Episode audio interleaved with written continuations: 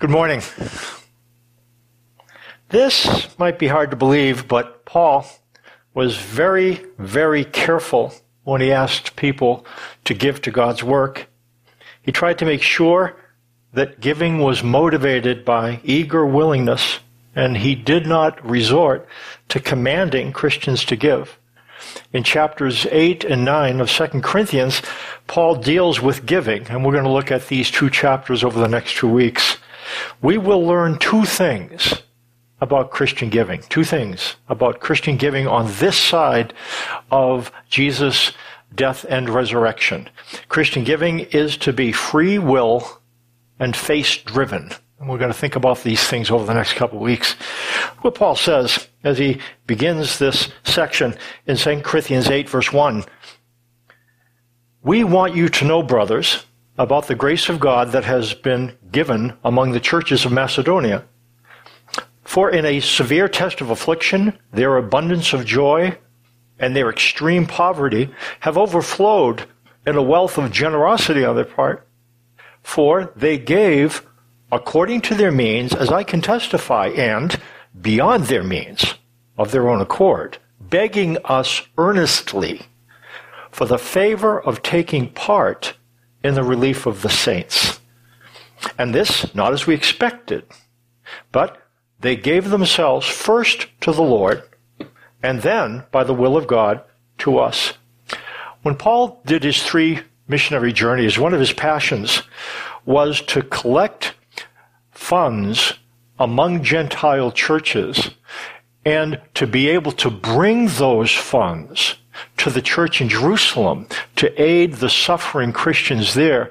If you were a Christian in Israel as a Jew, things did not go well for you. And you were ostracized from family, you were cut off from the synagogue, and Paul cared deeply about the plight of the Jewish believers that he had to relate to back in Jerusalem.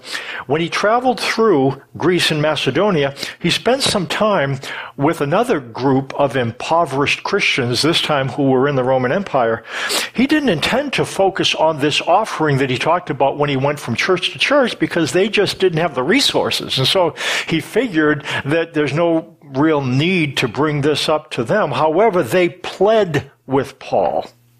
They begged him for the opportunity to allow them to be part of this gift, this grace to the church in Jerusalem. And it's interesting, if you look at these chapters, it's all about money, but you will not find the word money once. It's talked about as grace or a blessing or a service. And it involves money, but that's not what Paul is wanting to encourage. He wants them to see not just what they give, but he wants them to understand it's why they give it that's important to God. But these Macedonians gave out of their poverty more than Paul expected or maybe even thought wise. And why? And this is the our first kind of evidence of Christian giving. It was faith driven. See, what do I mean by that? They were touched by the plight of Jewish Christians. When Paul talked about what was happening in Jerusalem, it touched their hearts. They could imagine what it was like for these individuals to be cut off from family and, and cut off from aid, and their heart went out to them. They thought about what they must be going through. And because of this compassion, this empathy, they begged for the opportunity to be able to be part. Um, their giving was faith driven. Remember the parable of the Good Samaritan? Uh, we read from Luke chapter 10, verse 30 through 35. Jesus then tells this story. A man was going down from Jerusalem to Jericho when he fell into the hands of robbers. They stripped him of his clothes, beat him, and went away, leaving him half dead. A priest happened to be going down the same road. A priest was a full time employee of the temple. Uh, he happened to be going down the same road, and when he saw the man, he passed by on the other side. So to a Levite, Levites were, every priest was a Levite, but not every Levite was a priest. Levites were the tribe in Israel that had been selected to function in a priestly manner. Those who went into full-time service in the temple were priests. The Levites, they could be part-time, and this Levite was a part-time. Then, uh, employee, religious figure in the synagogue. So he went, he came to the place and saw him, and like the priest, he passed by on the other side. But a Samaritan, as he traveled, came where the man was, and when he saw him, he took pity on him. He went to him and bandaged his wounds, pouring on oil and wine. Then he put the man on his own donkey, took him to an inn, and took care of him. The next day he took out two silver coins and gave them to the innkeeper. Look after him, he said. And when I return, I will reimburse you for any extra expense you may have. Talked about the Samaritans. They were sandwiched between, in Israel, between the Judeans in the south and the Galileans in the north, and they were hated by both. Um, a Samaritan was traveling by, and, and when this Samaritan who passed by on the road, the Levite and the priest passed by on the other side of the road, when this Samaritan uh, passed by, it says, when he saw him, he took pity on him. There's something about sight. There's something about seeing someone and seeing the pain that they're in that brings about a compassion. And so this Samaritan, when he saw this individual, it touched his heart. Avoiding led to apathy, but seeing led to sympathy. And perhaps because, and as the Macedonians heard about this offering Paul was taking, they knew what it meant to suffer poverty and persecution. That's what their life was like. For this reason, they empathized with Jewish Christians. By contrast, as Paul writes this letter to the Corinthians, they are the more affluent, and he needs to, wants to encourage them to follow through on a commitment they had made to be part of this offering, but then had kind of slackened about being following through on it. Look, listen to what he says in verse 6. Accordingly, we urged Titus that as he had started, so he should complete among you this act of grace. But as you excel in everything, in faith, in speech, in knowledge, in all earnestness, and in our love for you, See that you excel in this act of grace also. I say this not as a command, but to prove by the earnestness of others that your love also is genuine. For you know the grace of our Lord Jesus Christ, that though he was rich, yet for your sake he became poor, so that you by his poverty might become rich. And in this matter I give my judgment this benefits you who a year ago started not only to do this work, but also to desire to do it. Their initial enthusiasm had dissipated. And what Paul does then, careful to think not only of what he wants to do, but how to get it done, he dispatches Tim Titus to help them finish what they had started. And then the only command in this chapter, as Paul writes to try to get them to give. He points out the Macedonians, but then he focuses on them, and his only command is found in verse 11. Read down through verse 11 through 15. So he says, So now finish doing it as well, so that your readiness in desiring it may be matched by your completing it out of what you have. For if the readiness is there, it is acceptable according to what a person has not according to what he does not have. For I do not mean that others should be eased and you burdened, but that is a matter of fairness. Your abundance at the present time should supply their need, so that their abundance may supply your need, that there may be fairness. As it is written, whoever gathered had, whoever gathered much had nothing left over, and whoever gathered little had no lack. Paul is not asking for the Corinthians to make themselves destitute in giving to the to the Judean Christians. He does not want them to become hard pressed from offering relief to others. Neither does he want to them to flaunt their wealth because they were wealthy. He doesn't want them to flaunt it in generous giving. In their culture, the one who outgave another had greater status and was accorded greater glory. Paul's not wanting that as well. He wants the Corinthians to remember that God causes things to even out. And his point is that as these Corinthian Christians and the Macedonian Christians as they, at this time, having more than the Jerusalem Christians do.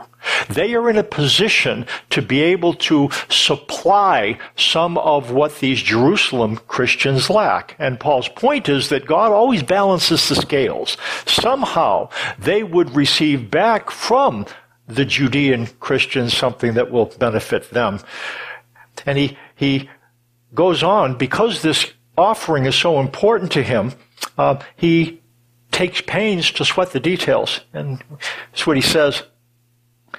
But thanks be to God who put it, who put into the heart of Titus the same earnest care I have for you. For he not only accepted our appeal, but being himself very earnest, he is going to you of his own accord. With him we are sending the brother who is famous among all the churches for his preaching of the gospel. And not only that, but he has been appointed by the churches to travel with us as we carry out this act of grace that is being ministered by us for the glory of the Lord himself and to show our goodwill. We take this course so that no one should blame us about this generous gift that is being administered by us. For we aim at what is honorable, not only in the Lord's sight, but also in the sight of man. And with them we are sending our brother, whom we have often tested and found earnest in many matters, but who is now more earnest than ever because of his great confidence in you. As for Titus, he is my partner and messenger of the churches, the glory of Christ. So give proof before the churches of your love and of your boasting about you to these men. A lot of reading. Let's, let's try to identify what this says to us as we think about giving in our time on this side of Christ's life. Um, let's ask you a question maybe first. Why does Paul care so much?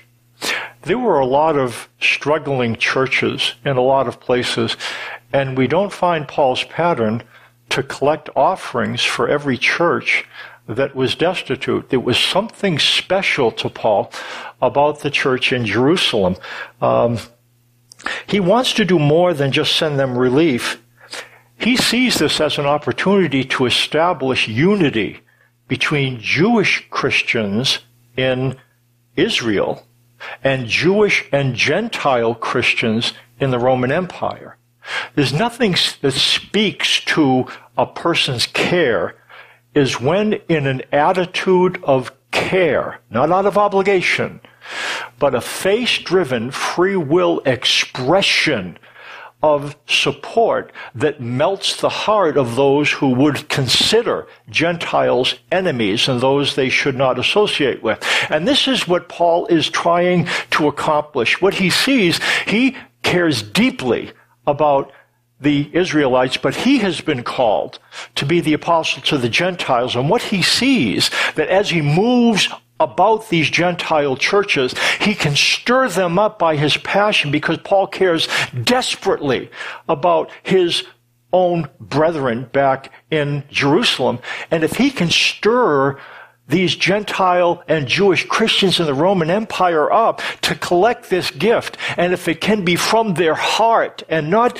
as an obligation, but as an outpouring of support and concern, he knows and hopes what will happen as he brings that gift. It will melt the hearts of those who have all their life been told that Gentiles are no one to to be to associate with. And what Paul wants to do is have this gift as something that could bring Jew and Gentile Christian together. Um, if the Jewish Christians accept this tangible gift of love and indebtedness from Gentile Christians, it will mean something.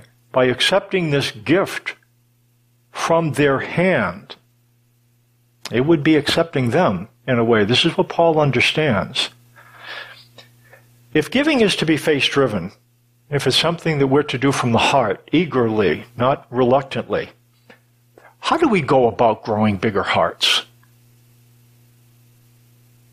How do we do that?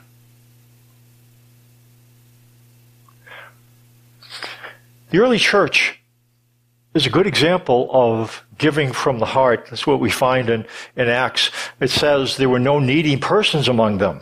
For from time to time, those who owned lands or houses sold them, brought the money from the sales, and put it at the apostles' feet.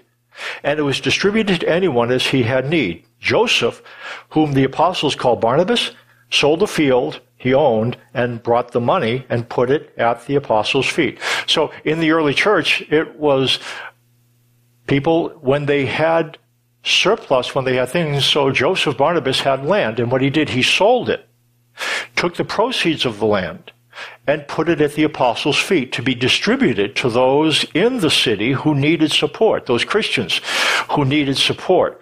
Um, it's like paradise found. But don't mistake this for communism, though. This is not socialism. It's what it says. All the believers were one in heart and mind. No one claimed that any of his possessions was his own, but they shared everything they had. This is not mandated.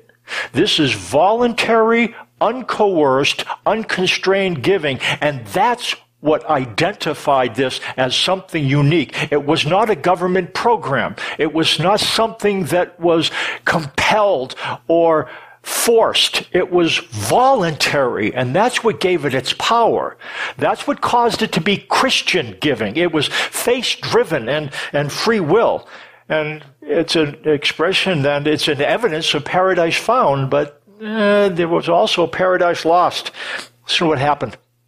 Now, a man named Ananias, together with his wife Sapphira, also sold a piece of property.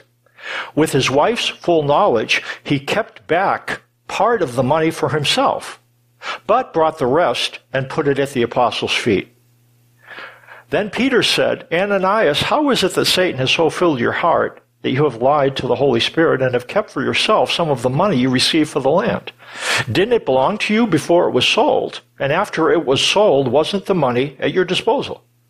What made you think of doing such a thing? You had not lied to men but to God. When Ananias heard this, he fell down and died.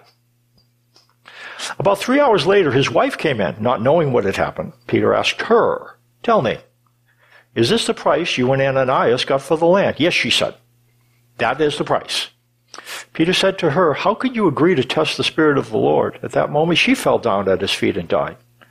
Great fear seized the whole church and all who heard about these events. Um, why this happened, it was a charade because when Ananias saw Barnabas bringing this gift, perhaps he saw Barnabas bringing it up and laying it down at Peter's feet, and maybe he heard the gasps of, oh, look what he did. And, and in fact, Barnabas, the name is son of encouragement. His, his name was Joseph. And maybe this was one of the reasons why they called him son of encouragement, because of what he did and, and how notable it was. Maybe Ananias and Sapphira are sitting there or standing there and looking on and, and they're getting an idea. Mm, boy, you know what? Look at how, boy, that would, that's, you know what? We have a piece of land. Mm. Maybe we could. Mm. And that was the catch. They couldn't think of parting with the whole proceeds of the land. I got it. They must have thought, we'll sell the land. We don't need to tell them how much we got for it. And we'll tell them this was the price we got for the land and then maybe they'll give me a new name. And, and maybe, maybe people will look at me like I'm looking at Joseph and Barnabas, and that's what they were thinking. Um, we don't know exactly. Um, what ended up happening, though, they kept back the proceeds, and it came to a scary end. And what you take from this, God cares more about why we give than what we give.